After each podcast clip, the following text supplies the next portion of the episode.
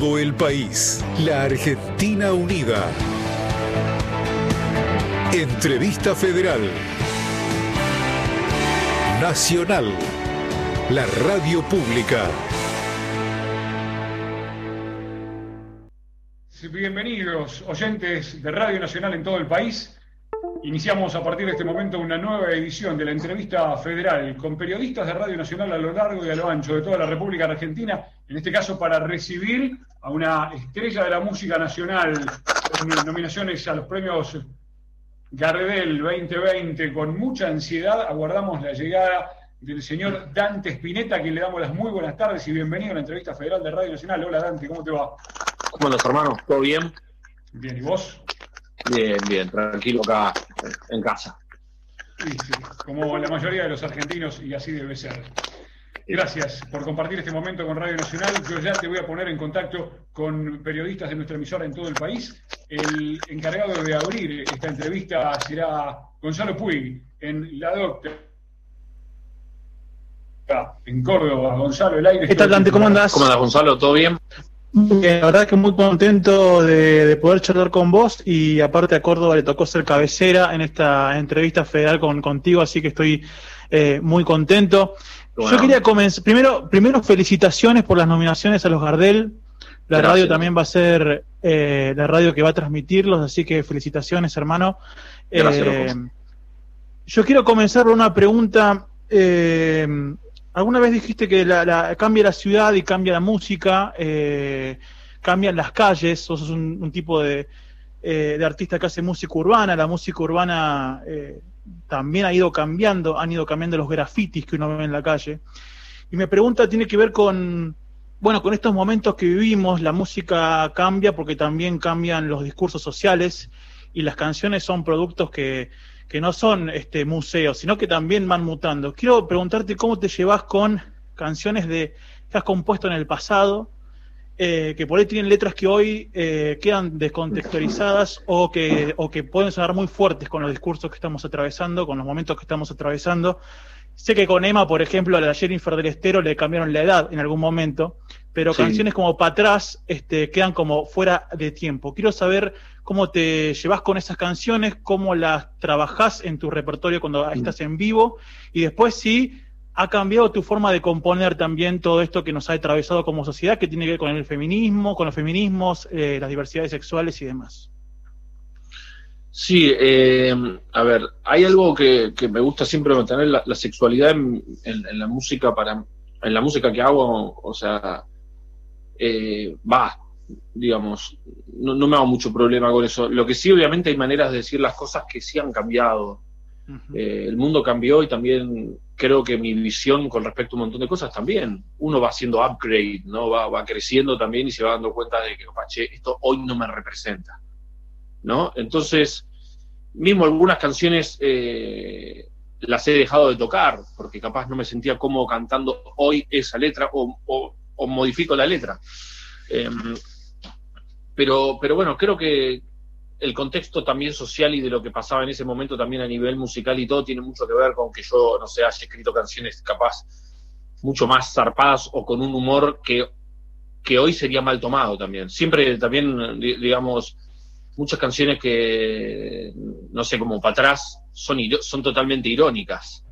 Eh, es, toda una canción que es como un cabareza, pero de humor negro, pues, ¿no? Y hoy en día esa canción no sé si sería tomada de la misma manera, pero yo no la haría esa canción hoy en día tampoco, creo. Entonces, creo que tiene que ver con un contexto también social y, eh, nada, político, humano de, cada momento, ¿no? Pero bueno, totalmente, hoy, hoy en día también al ser canciones que, que capaz no me, no, no me representan, las dejo afuera, ¿no? Inclusive cuando para atrás, por ejemplo, que es, que es un tema que tiene cosas que me chocan por momentos.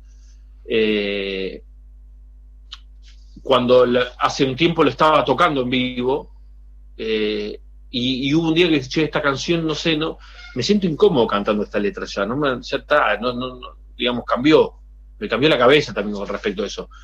Obviamente igual siento que hay canciones mucho más zarpadas que se bailan hoy en día también, y respecto a la sexualidad o la forma de decir las cosas, en, la música urbana, digamos. La música urbana siempre ha sido como también un género que, ha jugado mucho con esa ironía o, diciendo cosas sexuales muy explícitas que capaz no, no sé, no, no, concuerdan capaz con, cómo piensa un montón de gente o cómo vive la sexualidad un montón de gente. Eh, pero yo creo que es una forma de expresión y también que representa un poco también lo que pasa afuera. Y algunas veces los síntomas, si la sociedad está mal, también es muy posible que la letra esté mal también. Porque es un síntoma, digamos, es como una erupción de, lo que pasa. Ahora, eh, siempre, siempre voy a escribir, eh, digamos, cuando yo escribo algo sexual y estoy hablando de una mujer, es obvio, a mí me gustan las mujeres y, mi sexualidad pasa por ahí también, digamos. Y eso no, no, siento que haya que cambiarlo. No puedo hacer una canción eh, que no hable, digamos, si yo estoy hablando de deseo, de una escena, de que puede haber miles de escenas, digamos, o de ficciones o no de, de, algo sexual, siempre para mí la mujer desde, desde, desde, desde el día uno, con Ilia y todo, siempre nosotros, para nosotros fue la reina.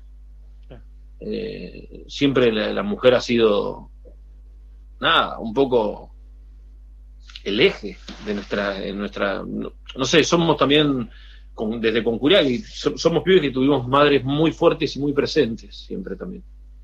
Entonces, eh, las mujeres a nosotros nos han marcado mucho y, las, y, por eso te digo que desde cuando, no sé, alguien dice algo de, digamos, hay que situarse en el contexto de la época también de cada canción de los 90 era muy diferente ahora, pero eh, yo no creo que haya nada que sea agresivo tampoco. Son cosas sexuales que pasan también en las parejas. Eso también, o sea, analizando, no sé, capaz alguna frase puede ser machista o algo. Pero bueno, caemos de nuevo en ese que es otro contexto, otra manera, o también muchas veces eh, de una manera de ficción, digamos. ¿no? Es, también hay algo de ficción en, la situación o de, de fantasía, ¿no? Que, qué sé yo. Pero bueno, ahora la cosa creo que cambió y también mi acercamiento más eh, por el lado de las relaciones, más que sexual, hoy en día es más por el lado del amor, ¿no? De cómo estoy escribiendo, más por el lado de las relaciones y, sus desarrollos, sus, sus nada, como, como, como, como el mundo de uno también eh, en una relación amorosa puede cambiar tanto también, ¿no? Se puede como destruir por momentos y después se vuelve a construir algo, ¿no? Y eso está bueno también eh, lo que pasa en el amor. Y eso se aplica a cualquier género, ¿no? Eh, lo que te guste ser, digamos, ¿no? Gracias. No, por favor, gracias a vos. Hola Dante, soy Adriana Mirni de LT14 Nacional Paraná. Hola.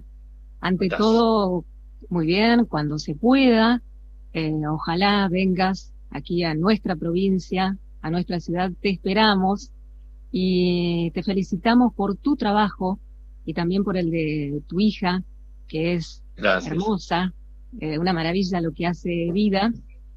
Y de alguna manera mi pregunta va relacionada con, con eso, porque es indudable, Dante, que la música está en tu sangre. Tu abuelo tus hermanos, sobrinos, tu hija y tu papá, por supuesto, que incluso siendo muy chiquito, escribió, si no canto lo que siento, me voy a morir por dentro, y vaya mm. si lo hizo.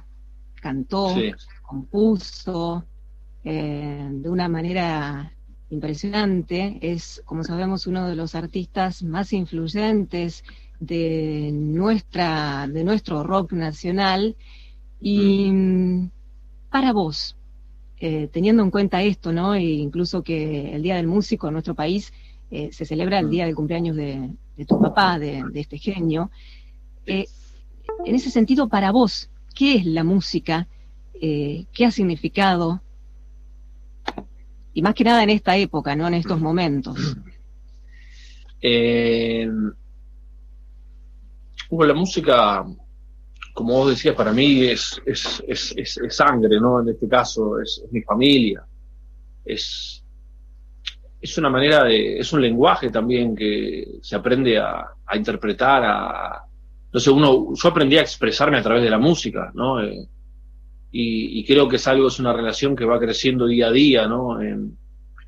que mis hijos disfruten la música, canten, toquen, que está metida con la música full y es tan chica y nada, eso, para mí me vuelvo loco, ¿no? Porque de alguna manera es también lo mismo que me pasaba a mí, es algo que no podés contener, que es como, no sé, un día aprendes a hablar y otro día también querés decir algo con la música, ¿no? Y eh, yo la, música para mí es, o sea, es la sangre realmente. Yo no, no recuerdo un momento sin que sin la música en mi vida, ni siquiera uno reciente. Eh, recuerdo desde, desde mi abuelo cantando tango todas las mañanas que se levantaba a las 7 de la mañana yo viví mucho en la casa de mis abuelos y mi abuelo se levantaba a las 7 de la mañana todos los días cantando tango, todos los días. Eh, obviamente mi viejo, todo el día con la guitarra también haciendo sus canciones ahí en el living de casa. Eh, y eso creo que a mí también, de alguna manera, viste, yo trabajo también mucho en mi casa y mis hijos también ven todo el tiempo eso. Eh, y eso hace que también se, se, se, aprenda a amar a la música también, porque no, no, no, separábamos, no separo las cosas de grande de chicos en ese sentido. No, eh, ir a tocar y componer es cosa de grande, no, no. Al revés, está, los instrumentos están eh, acá para todos y si el, que quiere meter mano, mete, ¿entendés? Y, un poco así yo me crié también, ¿no? Con ese concepto medio como gitano, dale vos, ahora vos, cantalo, dale, vamos, dale. ¿Viste? Y eso, eso está re bueno, está re bueno porque te ayuda a, desarrollar eso, a desarrollar eso que uno tiene adentro. Y yo, yo la verdad que muchas veces digo cosas en la música eh, que, no me animo a decir o que no, no sé cómo decir capaz hablando, ¿no? Y la, la, música lo puedo llegar a decir, no sé. Palabras como, no sé, la, la letra de soltar, por ejemplo, es algo que, que yo lo tenía que escuchar y que lo venía, es algo que me dije a mí mismo también, ¿no? Em, es una canción que, que cuando la escribí necesitaba, de alguna manera, eh, entender todo eso que me estaba pasando y ponerlo en algo para poder mirarlo y entenderlo y escucharlo una y otra vez. Y creo que la música es eso también, es como el soundtrack de nuestras vidas, ¿no? Eh, o sea, estoy hablando de la música en general, ¿no? De la música de, que está en todos lados, que en este momento, por ejemplo, de la pandemia nos está acompañando día a día. ¿Qué sería, no, de, estos días sin la música, sin el arte, no, sin, sin el cine, sin los libros, sin, no sé, todo lo que nos está acompañando y también nos saca un poco de las cuatro paredes, ¿no?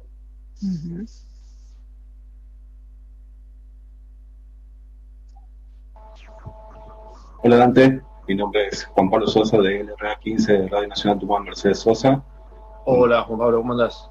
Todo bien, ¿vos? Todo bien, Y me sumo a las felicitaciones por la nominación del premio Gardel. Eh, Gracias. te agradezco obviamente por esta oportunidad que nos da de charlar con vos. Y bueno, quería preguntarte por tu último trabajo, por los Nigiri Sessions. ¿Nigiri está bien dicho? O sea, porque no tengo... Nigiri, sí, Nigiri. Bien, dale. Eh, quería saber eh, qué buscaste con esa sesión tan íntima, en un lugar tan, tan pequeño, con alguien cocinando eh, ahí junto a vos, eh, qué buscabas, qué lograste y qué te sorprendió que no, no esperabas que suceda.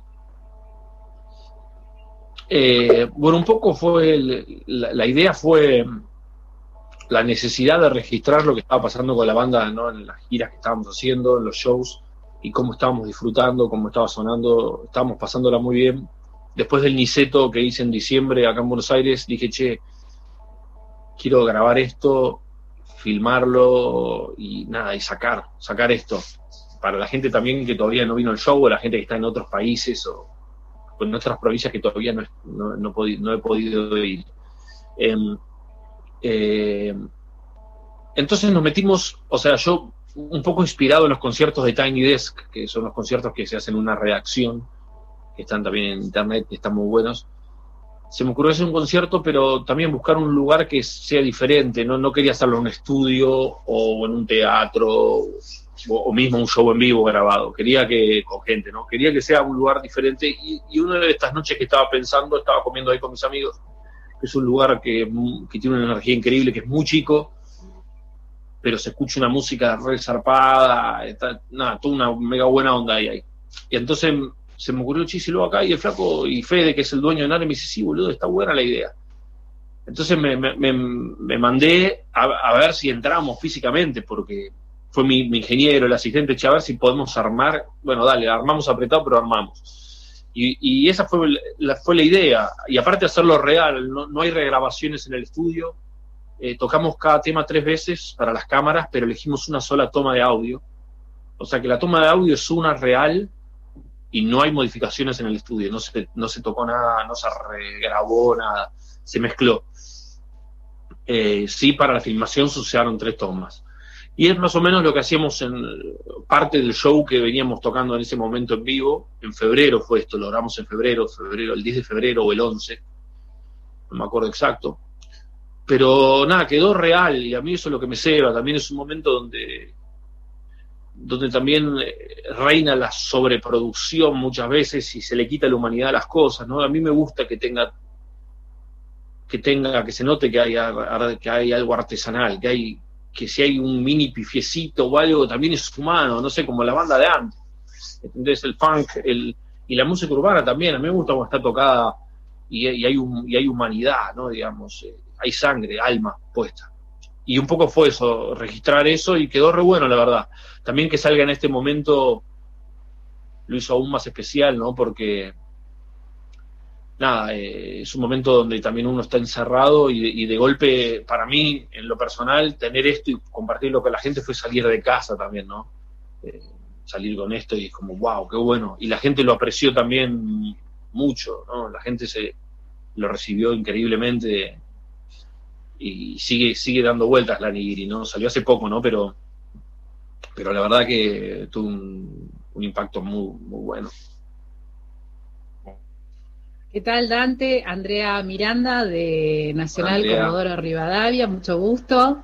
Bueno. en principio, muchas gracias por recibirnos ahí en tu casa. Intuyo que es tu, tu, lugar de trabajo, están tus discos tus CDs, veo ahí la puntita de un teclado también, una vitrina con una colección que me da mucha curiosidad de, saber qué es lo que coleccionás. Eh, y bueno, agradecerte en principio por, por eso, por recibirnos virtualmente. Y pensaba, ¿no? En esto de, la música sin fronteras, eh, esto de que ya desde hace un tiempo los músicos ya no se manejan con un género definido ni con una casilla y eso está maravillosamente bien.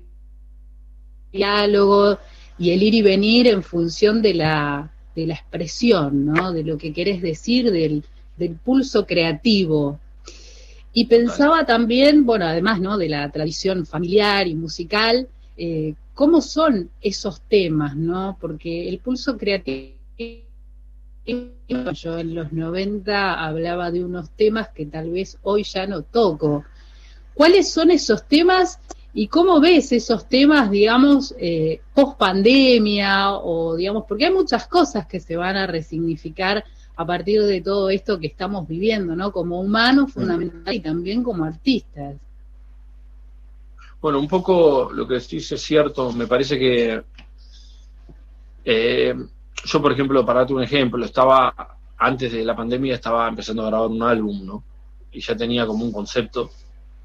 Eh, y después, bueno, con este encierro todo y, el revalorar también un montón de cosas y el bajar un cambio, creo que todos tuvimos que bajar un cambio y tener como esa conversación interna que muchas veces la tenemos de a poquito o no, o no existe directamente, pero, pero ese momento también de estar tanto tiempo solo, ¿no? Eh, eh, y repensar y volver a revalorar las cosas. Yo, yo sentí que también que, que automáticamente el disco que voy a hacer ahora, digamos, siento que el disco que voy a hacer ahora va a ser mejor que el que iba a ser antes. Va a ser mejor porque se, se resignificó también el, el hecho de, de vivir, de vivir con la libertad de poder meterme en el estudio con amigos, con músicos, con eh, expresarme, con decirle algo a la gente, con compartir historias, con disfrutar mi pasión, mi don, ¿entendés? De la música, de, poder eh, hacer algo con que amo y vivir de eso, digamos. Todo eso tomó mucho vuelo, ¿no? Creo que, y no es, no es menor, porque creo que nos pasó a todos. Todo lo que más extrañamos son la gente que tenemos realmente cerca, más que las boludeces, son los afectos, los amigos, la familia que no podemos ver. Em, entonces, el volver a, valorar todo eso más que nunca, ¿no? Eh, che, loco, qué flash que, puedo hacer música, que amo la música, y bueno, me voy a meter al estudio y realmente voy a poner todo. Y creo, creo que estoy en esa con esa sensación hoy en día de, de, ni bien se abran las puertas del estudio, que capaz va a ser la semana que viene, eh, obviamente hay todas cosas legales, pero ya se puede empezar a grabar. Eh, y, yo, y, yo, que, o sea, estoy enloquecido con la idea de eso, de ir a hacer este nuevo disco, y que obviamente va a hablar de cosas diferentes. Al mismo tiempo, no quería que sea un disco, no quiero que sea un disco que, hable de, la pandemia en sí, o de, pero sí va a tener va, a estar, obviamente va a estar basado en este nuevo mundo, va a haber energía de este nuevo mundo, porque ya cambió y, la del otro ya no me sirve. Y creo que hay cosas que, estaría bueno dejar en ese mundo que quedó en marzo, ¿no? Atrás, eh, y que cambien cosas. Creo que hubo cosas sociales también, arranques sociales muy interesantes, que pasaron también, ver cómo toda la gente se unía eh, en el mundo contra el racismo, ¿no? por lo de Black Lives Matter, de golpe estamos hablando acá de las familias Cuom, de la brutalidad policial acá en el Chaco, de los pueblos originarios, de María Remedios del Valle, que, ¿entendés? ¿no? De, un, montón de cosas que, no se hablan y de golpe, ¿no? En otro momento, no sé, lo del fiscal que dijo, que declaró que era un, fue un desahogo sexual cuando unos pibes abusaron de una piba, en otro momento capaz hubiese pasado en el día a día, ¿viste? Como una etapa más de diario y, sin embargo se armó toda una pelota que tuvieron que salir, hasta el presidente tuvo que decir algo, ¿no? O, no sé, creo que eh, nos damos cuenta también que si todos nos juntamos y empujamos un poco, aunque sea desde nuestros teléfonos, hacemos fuerza. Hacemos fuerza, ¿no? Y que hay cosas que, no pueden, que, tenemos que arreglar y que tienen que cambiar. Eh, hay demasiada violencia y obviamente estamos en una situación social, económica muy difícil que, que, es inesperada para, para, la humanidad, digamos, ¿no? Que, pasara esto. Y bueno, nosotros encima que, que somos latinoamericanos, que vivimos en países donde también la economía eh, está complicada casi todo el tiempo, es, es como, es un golpe durísimo y, y por eso también yo en un sentido no, me voy a quejar de nada en ese, en ese aspecto porque soy, soy una persona afortunada que tengo mi techo, que tengo plato, un plato de comida para mis hijos en la mesa y sabiendo que hay un montón de gente que realmente está cerrando sus negocios, que, está que tiene que salir a buscar el mango día a día y enfrentarse al, peligro también de, contagiarse de, un virus. Eh, no hay tanta gente que está en situaciones mucho más vulnerables que uno, ¿no? Eh, entonces, nada, cada uno de su lugar tiene que estar agradecido y tirar para adelante. Yo creo que este nuevo mundo que se vaya a abrir en un futuro, eh, ojalá hayamos aprendido algo, ¿no? Y esta bajada de cambio nos ayude a reflexionar sobre un poco los objetivos que tenemos personales cada uno que va a afectar a la sociedad en su totalidad, ¿no? Hola Dante, soy Juan de Pian de Santa Rosa La Pampa, de Radio Nacional Santa Rosa. Bueno, estamos en la entrevista federal con todos de compañeros de, Radio Nacional charlando con Dante Pineta. Es un gusto realmente grande. Este, te voy a llevar un poco para, tu historia, tus comienzos. Eh, nada, ahora estamos muy, muy acostumbrados a escuchar hablar de, rap, de trap, pero cuando ustedes empezaron con los Siria Kuriaki, para la Argentina era, era algo muy nuevo, ¿no? Este, ¿cómo, ¿Cómo fue ese camino de encontrarse con el rap? Eh, ustedes y, cómo o, vos pensabas que el rap iba a tener la trascendencia que tiene en estos días eh, en la Argentina y, en todo el mundo, ¿no? Bueno, sí pasó, pasaron tantas cosas, pero es verdad que cuando arrancamos, el rap era visto como una moda que iba a pasar. Es más, recuerdo que una persona del sello que habíamos firmado en nuestro primer disco, Fabrico Cuero, alguien que inclusive trabajaba con nosotros supuestamente, pero que se ve que tenía alguna energía media negativa en su interior, con nosotros también, nos tiró, bueno, ustedes chicos, tipo, saben que esto del rap es una moda que va a durar uno, dos años, como mucho. Esto estamos hablando año 91, ¿no? Y cuando nos dijo eso, nosotros nos miramos con Emma, que yo tenía, Emma tenía 16, yo tenía 14 o 15, y nos cagamos de risa. Tipo, nos, nos reímos en la cara de él, pero nos dio risa porque, digamos, nosotros que estábamos viendo lo que estaba pasando en el mundo, sabíamos que era una revolución que, que no se podía frenar, porque cuando algo tiene esa misma fuerza que también calculo, no la viví, pero calculo que haber sido esa misma fuerza que tenía el rock cuando salió, que era algo nuevo, que representaba la calle, que representaba la voz de los oprimidos, que representaba eh, decir un montón de cosas, que traía un nuevo baile, manera de vestir, esto, lo otro, todo, todo nuevo, era como wow, ¿no? Y aparte que era la proyección cultural de, de la cultura afroamericana y latina mezclada en el, digamos, el origen, hasta inclusive del breakdance y todo eso, obviamente tomaban bailes populares, pero se termina de definir entre el kung fu, los latinos que vivían ahí, puertorriqueños, ¿no? dominicanos, todo con, con, los afroamericanos. Toda esa cultura se mezcló y se generó toda esa, esa ola de, de poder terrible y nosotros realmente, cuando arrancamos, nos sentíamos que éramos parte de, una especie de escuadrón secreto que todavía la gente no entendía, como, che, no están entendiendo todavía. Y nos comimos mucha violencia al respecto. Hemos tenido que, en un momento cuando tocábamos en festivales de rock, la gente nos tiraba cosas cuando tocábamos los temas más rapeados.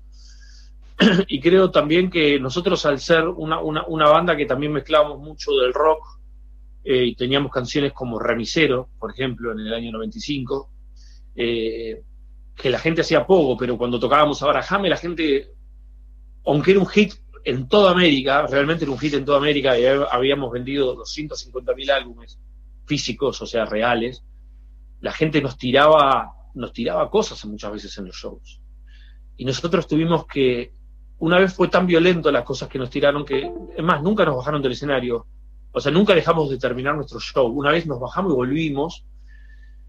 Eh, pero fue tan violento que tuvimos que nosotros empezar a poner a nuestra gente.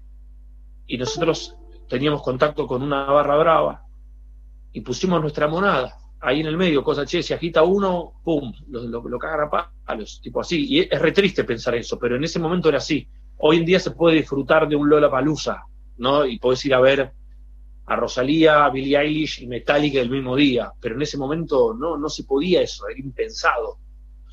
Eh, pero yo creo que toda esa, esa, esa cagada a palos que nos comíamos, digamos, en la, en, la calle, que nos tuvo que, nos endureció mucho también. Y nos enseñó que nosotros podíamos hacer la que, la que quisiéramos y, ser respetados con nuestro sonido propio y, e, y bancárnosla. Y hoy el hip hop es el sonido, no el hip hop, la movida urbana, porque ya son muchos ramas, ¿no? Son, es el sonido mundial, ya hace mucho, ¿no? Eh, no sé, desde que, desde, inclusive lo que cambió desde mi álbum El Apagón, que es el 2007, ahora es increíble, o desde Pirámide, que es 2010, que hace, hace 10 años. Cuando saqué Pirámide, ni en pedo estaba esta movida que hay ahora. Y es un disco que ya había tres canciones o cuatro todas cantadas con autotune, que tenía unos beats redeformes. Eh, el concepto de futurings también, ¿no? De, mezclar artistas, no sé, estaba Fito Páez en unos temas residentes, ¿no? Dark que los, de mezclar cosas. Pero bueno, el mundo va mutando y está bueno y me siento también contento de haber sido siempre, estar en parte de esa revolución, ¿no? Hola Dante, un gusto saludarte. ¿Cómo andás? Aquí Eduardo Fabregat de la 937 Nacional Rock, aportando a esta charla federal. Un gustazo encontrarnos virtualmente y conectar con todas las radios nacionales del país. Eh, bueno, vivimos un momento, vos lo dijiste recién, un momento en el cual inevitablemente lo humano va a cambiar después de la pandemia, y después está todo el costado profesional para los músicos, ¿no? En una industria que ya venía por más de un terremoto y un cambio y reformulaciones de toda clase. Bueno, esto sabemos que fue es una de las cosas, la actividad musical, la actividad musical en vivo, va a ser una de las últimas cosas en volver, y esto plantea un montón de desafíos eh, para los músicos que, que, trabajan dentro de la gran industria y sobre todo para los músicos independientes que encuentran afectados, los músicos y todos los laburantes de la industria. ¿Cómo, qué, cosas, qué ideas se te ocurren o qué, cómo, cómo es un momento tan complejo para algo que es necesario, que es la creación desde la base, que es algo que vos conocés bien porque a vos nadie te resolvió nada por apellido, vos laburaste desde chiquito desde la base. Eh, entonces, ¿no? ¿Cómo, es este momento y, lo que puede venir, eh, que es medio un enigma siempre?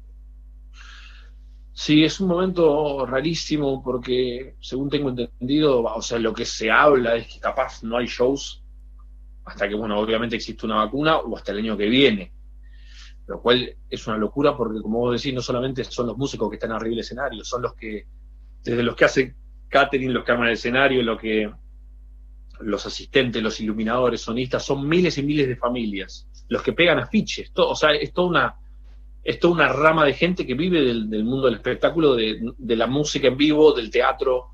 Eh, realmente es una.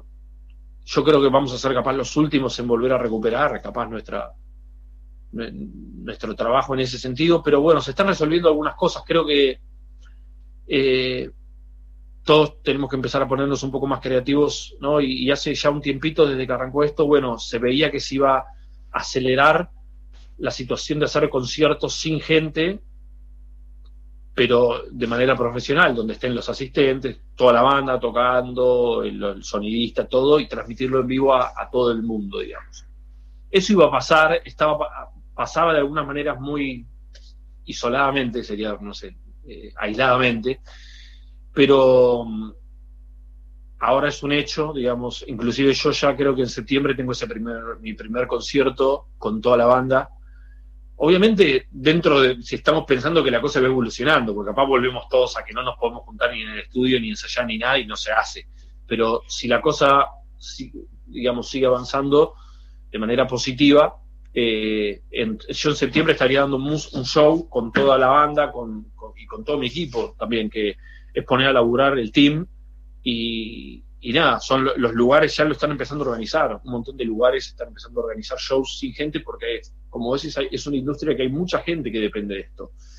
Em, por eso que creo que hay que ponerse creativos y porque la música tiene que seguir sonando, pero es muy, es muy duro para los músicos independientes digamos que para todos los músicos, ¿no? Porque, pero digo, para los músicos obviamente que estaban justamente en este momento de, asomar, es súper difícil, ¿no? Para todos, todos los que están, digamos, capaz todos los pibes más jóvenes, pero bueno, yo creo que todos van, a tener van a tener su revancha.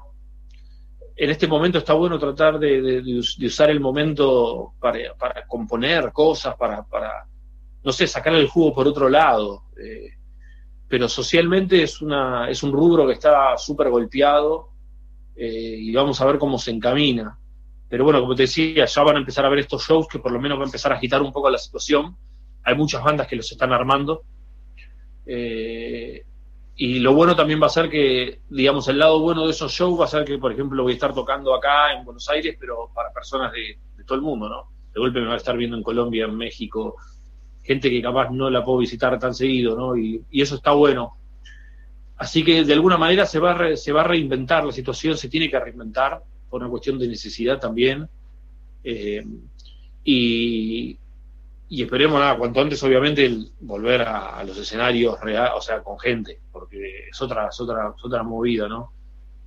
Me, algunas me pongo a pensar cómo va a ser el mundo después, ¿no? Cuando, cuando che, hay un concierto y ahí podés ir, ¿cómo, ¿cómo se lo tomará la gente? Si va a haber como cierta distancia, si la gente va a ir con barbijos o no, si, o sea, si va a ser un recuerdo el estar saltando todos abrazados, chivados bajo un, ¿no? Bajo una canción, ¿no? El pogo. Eh, claro, el pogo, claro. Eh, pensar es, tocar toda esa gente y el chivo y todo es como una situación que hoy en día es como de ciencia ficción. Así, y es una locura. Pero nada, como decía, creo que hay que reinventar el juego. Eh, como siempre se fue reinventando, la música no puede parar, las ideas no pueden frenarse y es cuestión de reorganizar la, situación. Veo artistas también que están haciendo cosas súper creativas y buenísimas de su casa, aprovechando la situación también. Eh, y, nada, y haciéndolas con lo que tienen y están buenísimas igual y siguen construyendo. Creo que, digamos, hoy en día puedes hacer un video con un teléfono y que esté bueno si, si le pones onda. Esa es la verdad así como puedes hacer un disco en la cocina con, la, con, una compu, así nomás, y hacerlo bien y es que esté bueno, porque lo que importa son las ideas. O sea que a nivel creación no se puede tener y no hay que buscar justificaciones, hay que, hay que ponerse a laburar en eso, porque yo sigo creciendo también que de las buenas canciones se va a generar todo lo demás. Eh, se va a generar el trabajo, se va a generar el... Cuando, o sea, cuando hay alguien haciendo cosas buenas, hay hay un equipo detrás también que está eh, expandiendo todo eso, ayudando a que pase y también todos laburan, ¿no? Así que no hay que parar, no es un momento para parar, no, nos podemos rendir bajo ningún virus, ¿no? Y aparte también esa, esa especie de guerra contra la ansiedad que muchas veces eh, uno tiene eh, es peligrosísima en este momento donde también de golpe nos, nos, da ansiedad el futuro y qué vamos a hacer y todo eso, hay que parar la bola, tranca, porque esto no es que nos pasa a uno solo, lo pasa a todo el mundo, es el planeta entero. Entonces se está reacomodando el reloj, ¿no? De alguna manera. Y hay que tomárselo así y, darle para adelante. Dante, buenas tardes. Sofía, desde Tartagal. Eduardo. Hola, Sofía, ¿cómo andás? Todo bien, ¿cómo andás? Bien, bien, bien. Un gusto. Me alegro. Este, nada, un gusto de participar en esta entrevista federal con todos mis colegas. Este, bueno, la, pregunta más que nada, eh, primeramente te quiero felicitar por toda la trayectoria que tenés, más de 30 años de trayectoria dentro de la escena musical, las nominaciones a los premios Bardel, eh, tu discazo, así que lo estuve escuchando, la verdad, este, Season, que de verdad me parece este, muy bueno. Hay una canción que me gustaría que me comentes en, la letra en sí, ¿no? Eh, Soltar, sí, que ha sido muy bien aceptada por parte de tus seguidores también este, que nos comentes un poquito sobre eh, el, contenido en sí de la letra, si es algo personal o si tenés la mirada puesta claramente así de la, de la vida. Em, y también me gustaría que me contestes, bueno, dentro de toda tu trayectoria has explorado por muchos géneros y me gustaría, ¿cuál es el género que te sienta mejor? Bueno, voy a empezar de atrás para adelante. Creo que no, soy, no me, no, me, no me puedo definir por géneros, ¿no? Eh, la verdad es que siento que, que no me puedo encasillar, y esa es la verdad, eh, que tengo que representarme y que, a mí me gusta la música. Me gusta la música urbana, como me gusta el funk, como me gusta el rock, como me gusta de golpe hacer una canción como Soltar, que la grabé con la Filarmónica de, Praga, con arreglos de Leo Sujatovich. Em, es una canción que, que, está en Puñal, ¿no? En el álbum Puñal que salió casi 2018, o sea, fines del 2017 salió. Es un álbum que, bueno, gané uno de los mejores álbumes alternativos en los Gardel, tuve dos nominaciones a los Grammys. Y justamente hicimos un video de esa canción, Soltar, y es una canción que cuando, cuando yo empecé a hacer ese álbum Puñal, se llama Puñal porque yo venía de un desamor muy fuerte que en un momento creí que me iba a matar, inclusive. Estuve tan triste en un momento que sentía como que me podía pasar algo realmente, ¿no? Eh, fue un momento muy duro en mi vida. Eh, y, y, esa canción fue la primera que grabé para el álbum. Es una canción que yo ya tenía musicalmente y tenía algunas partes de la letra, pero que cuando pasó todo eso, boom, apareció toda la letra y era algo que yo tenía que escuchar. Yo tenía que escuchar esa letra, era como palabras que me, que me ayudaran a, calmar eh, ¿no? ese, ese desamor.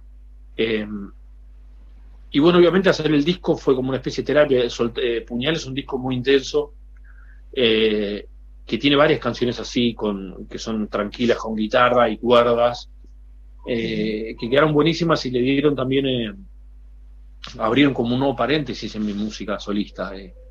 Si bien ya había hecho canciones así tranca, como Hermosa from Heaven, o Húmeda, o Ruégame, con Ila Kuriaki, creo que esto era una jugada un poco más vulnerable, de mostrarme más vulnerable. Es un disco que, que un disco que me abrió a eso. Y bueno, y esta versión de las Nigiri Sessions, que, está en este, en, esta, en este show que filmé en febrero, de alguna manera es como la evolución de esa, ¿no? De, de la versión número uno que fue la del disco. y es la versión que estamos tocando con la banda, ¿no? Eh, que ya que están todos, porque en el disco nada más estaban la guitarra, las cuerdas y mi voz. Y ahora está todo, ¿no? Está el piano, el bajo, todo, la bata, la percu. Y, y es una canción que me pone muy orgulloso porque la gente la siente, ¿no? Ayer justamente leí un mensaje de alguien que había perdido un familiar y me decía, loco, esta canción me está reayudando, no sé qué, y a mí, nada, digo, wow, man, qué loco, qué loco poder tocar a alguien así o acompañar a alguien así. La música te acompaña, ¿no? Eh, la música nos acompaña por muchas sensaciones, no nada más la de fiesta, sino también esos momentos que necesitamos que alguien nos diga algo, algo intenso, algo fuerte, algo que nos acompañe y que nos ayude a sanar. ¿no? Y, y, con a partir de, o sea, cuando arrancó la pandemia, la, canción, si ya había, hace más de un año tenía el video original y todo, pero la canción automáticamente empezó a surgir porque la gente conectó con esa letra y no me dejan de llegar versiones de gente tocándola en su casa, lo cual es un honor para mí, ¿no? Escuchar que la gente está sacando la canción, cantándola, haciéndola a su manera, ¿no? Entonces podemos decir que la, letra Soltar, eh, bueno, nació de un desamor para Dante Spinetta. 100%, 100% fue, fue la necesidad de... Bueno, y creo que fue, fue un resumen, yo venía de, muchas cosas cuando empecé a escribir esa canción, eh, y viste, nos toca soltar muchas, muchas cosas en la vida, y creo que fue un momento que fue como que e, esa ruptura de relación fue la gota que rebalsó el vasto que, necesitaba expresar toda esa cosa. Hay que, hay que soltar, y es muy difícil soltar en la vida, no soltar soltar eso, soltar a la gente que se nos va al cielo, soltar amigos que se nos van al cielo, familia, soltar eh, sueños, objetivos y soltar amores que pensaste que iban a durar mucho más y el petum no los tenés más y hubo esa sensación de que te sentís partido. pero después todo vuelve a tener sentido con el paso del tiempo, ¿no? Y, y, seguís soltando, seguís soltando ese dolor y lo soltás. Y la canción a mí me ayudó a curar, así que está bueno. Bueno, te felicito por el disco. Gracias, gracias. Muchas gracias Hola Dante, soy Karina Bravo de Radio Libertador de Mendoza. ¿Me escuchas ahí? Hola Karina. Ay, genial. Eh, bueno, espero que estés cómodo porque te juro que la estamos pasando re lindo. Esta charla está buenísima en radio. En radio tener una charla tan larga es muy difícil, así que está genial, espero que la gente también lo esté disfrutando, estoy segura de que sí. Sí, le mando un eh, abrazo a toda la gente de Argentina que está escuchando, eh, desde acá, desde mi casa, los quiero a todos y gracias por darme este espacio para compartir con ustedes. Gracias a vos por recibirnos. Mi pregunta está orientada a eh, si tenés pensado tocar en algún momento, tal vez ahora en los streaming o algo así, a través de streaming, eh, con tu primera guitarra. Y estaría bueno que le compartas a nuestra audiencia un poco la historia de esa guitarra que tiene una recorrida muy grosa. Sí, bueno, wow, mi primera guitarra. Mi primera guitarra es una es una Fender mexicana que me compré cuando gané la primera plata de Fabrico Cuero, ¿no? O sea, la primera plata que gano le digo a mi viejo, papi, acompáñame a comprar una guitarra, así me ayudas a elegirla y que no me vendan cualquier cosa, yo estaba empezando a tocar. Me dijo, dale, vamos, nos fuimos ahí a un local que ya no existe más, que está en Avenida Cabildo. Em, y me gustó esta guitarra que era celeste, tenía los colores de Argentina porque tenía el, o sea, el pick guard, que es donde va, donde para que la puedan no era blanco y toda la guitarra era celeste. Entonces, nada, dije, wow, qué bueno es como la bandera, me copé, y me gustó la guitarra, dije, bueno, qué bueno, pa, probala, ¿está buena? Mi viejo la prueba me dice, sí, está buenísima esta viola. Bueno, me la compré, ¿no? Y bueno, fue la guitarra con la que empecé a tocar. Empecé a tocar todos los días, tocaba ocho horas por día, más o menos cuando era chico. Realmente en un momento me agarró como una especie de obsesión con la guitarra cuando me compré esa viola, porque si bien había, a los tres había tomado un par de clases, ponerle, después no, lo había dejado. Pero ahí con esa guitarra que tenía 15, eh, empiezo a tocar y, nada, todo el día con esa vibra, ¿no? Pero bueno, cuando me doy cuenta que la, Telecaster, que era una Fender Telecaster, cuando, cuando, la, cuando lo empiezo a tocar en vivo con Kuyaki, yo quería un sonido más high gain, un poco más, más agresivo. Entonces, con la segunda, tercera plata que empiezo a juntar, me compro una Gibson, una Les Paul que sonaba más agresiva. Entonces, esa guitarra, mi viejo, la, la, Fender esa le encantaba a mi viejo, ¿no? mi viejo me dijo, bueno, si no, no usas esta guitarra ahora, bueno, vos sabés que me encanta esta guitarra, te la, te la cambio por otra. Entonces se la cambié, se la cambié por otra viola, que era una, guitarra también que es histórica, es una repiso, es una guitarra que es un tiro argentino, que le reconstruyó a mi viejo una guitarra que era de los años 70. Eh, o sea, que es una guitarra épica también. Mi viejo, mi viejo me dio esa, me dijo, yo te doy esta, porque sabía que me encantaba, pero esta no te la puedo Esta es la única guitarra que, me interesa mantener, que se mantenga en la familia. Entonces le dije, dale, yo me la quedo. Entonces yo le di mi guitarra a mi viejo.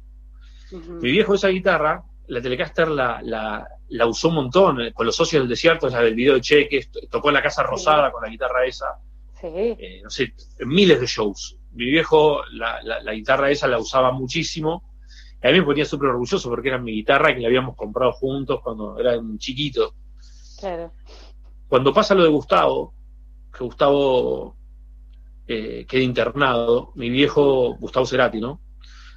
Mi viejo va a visitarlo y le dejó la guitarra de escolta. O sea que le dejó la guitarra esa que era mía y que era de mi viejo ahí, se la dejó y estuvo todo el internación al lado de Gustavo, de Gustavo Cerati. Eh, nada, como, como un símbolo de, la música presente, como que la música está ahí curando, ayudando. Y nada, después, con todo lo que pasó, obviamente, después la guitarra volvió a mí. O sea que volvió mi primer guitarra a mí después de haber sido guitarra de mi viejo y de haber, después de haber cuidado a Gustavo. Volvió esa guitarra que tiene tanta, tanta historia que, digamos, es como que que por momentos no sé si tocarla, ¿entendés? Porque tiene una energía muy fuerte, tiene una energía muy fuerte. Pero bueno, mi viejo siempre decía que las guitarras hay que hacerlas sonar. Eh, por eso no acumuló guitarras. Mi viejo no era que tenía guitarras, no tenía muchas. Siempre giraban las guitarras. lo que tenía que sonar. Si la guitarra no suena, otra. Esta se va y que cambiarla por otra. Esa guitarra en cualquier momento vuelve a los escenarios, mi primer Telecaster. Qué bueno. Nada, bendecida por los maestros, ¿no? Qué bueno, qué linda historia. Gracias. Muchas gracias. No, por favor, gracias a vos.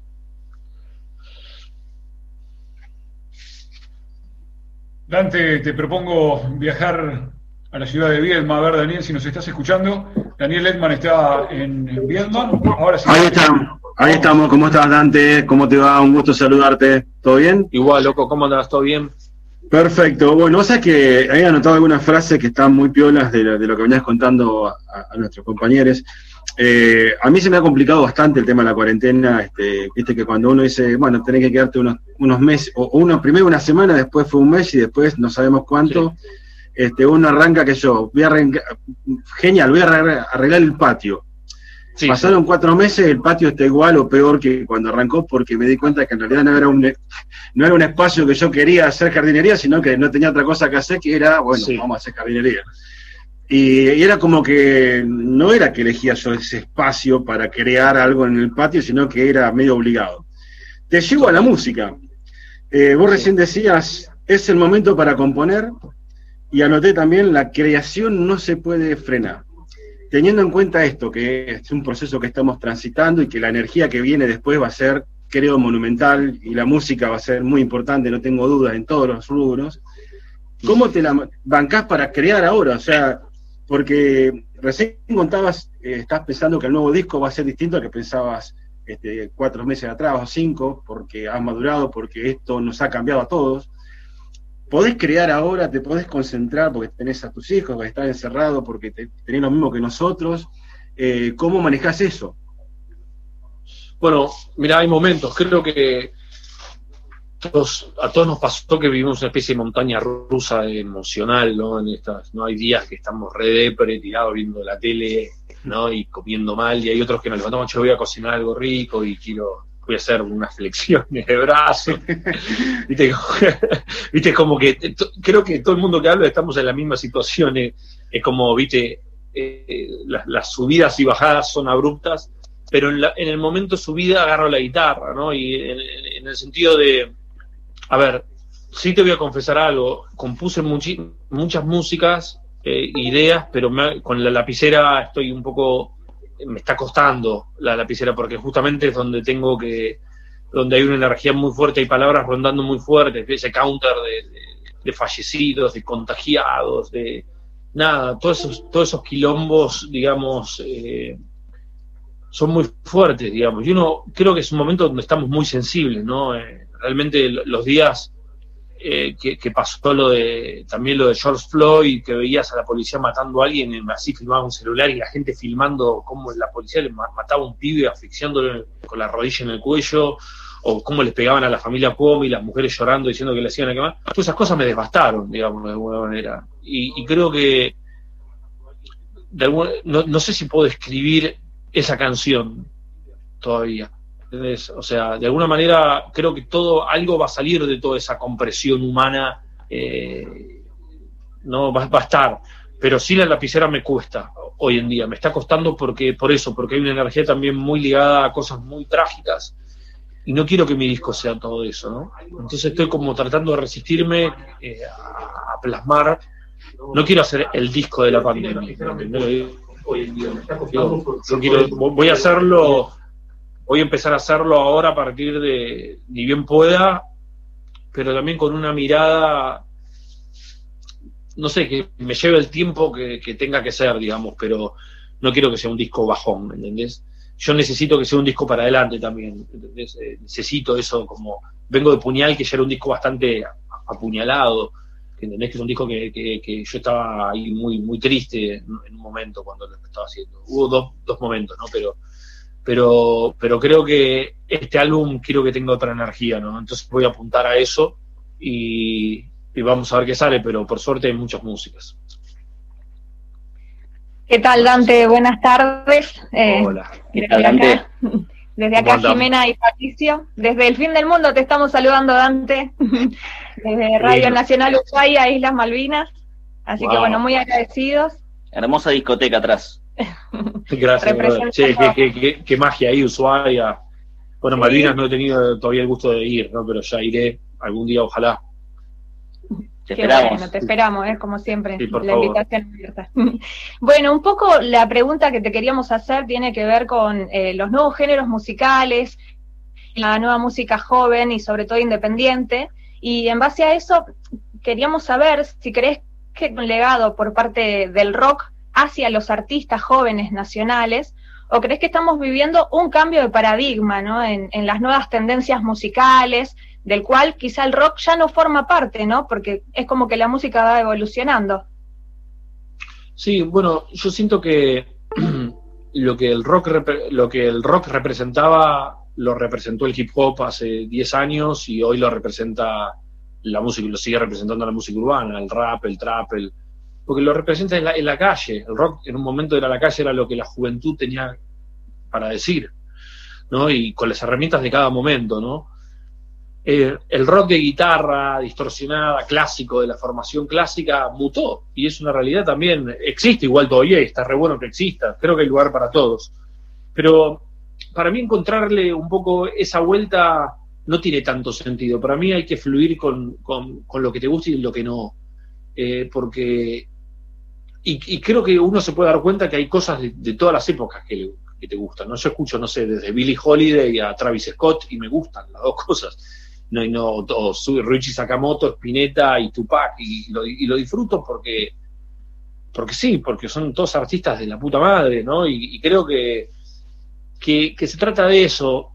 Hay algo que creo que nos está enseñando también la vida, que es que, que el mismo también lo que está pasando con, con eh, encasillar a la gente por, eh, por su sexo y todo eso. Ya el género, ¿para qué? ¿Para qué encasillar ciertas cosas que el mundo cambió y la gente siente como tiene ganas de sentir su cuerpo y sus ganas de escuchar música, ¿no?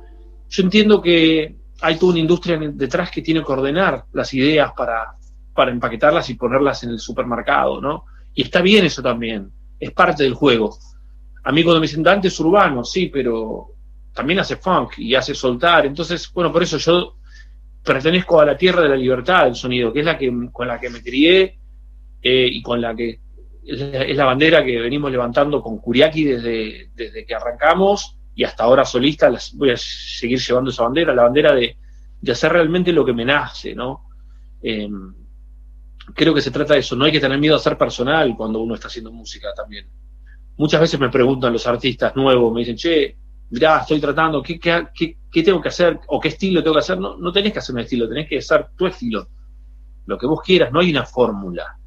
Eh, hay momentos que estamos pegados a una movida, ok, ¿entendés? Eh, pero nada, yo si siguiera esas reglas, digamos, de lo que estamos pegados, capaz hubiese hecho otra, otra movida. Imagínate que cuando yo estaba urbano, urbano en el 2010, no, no pasaba lo que pasa hoy con la música urbana.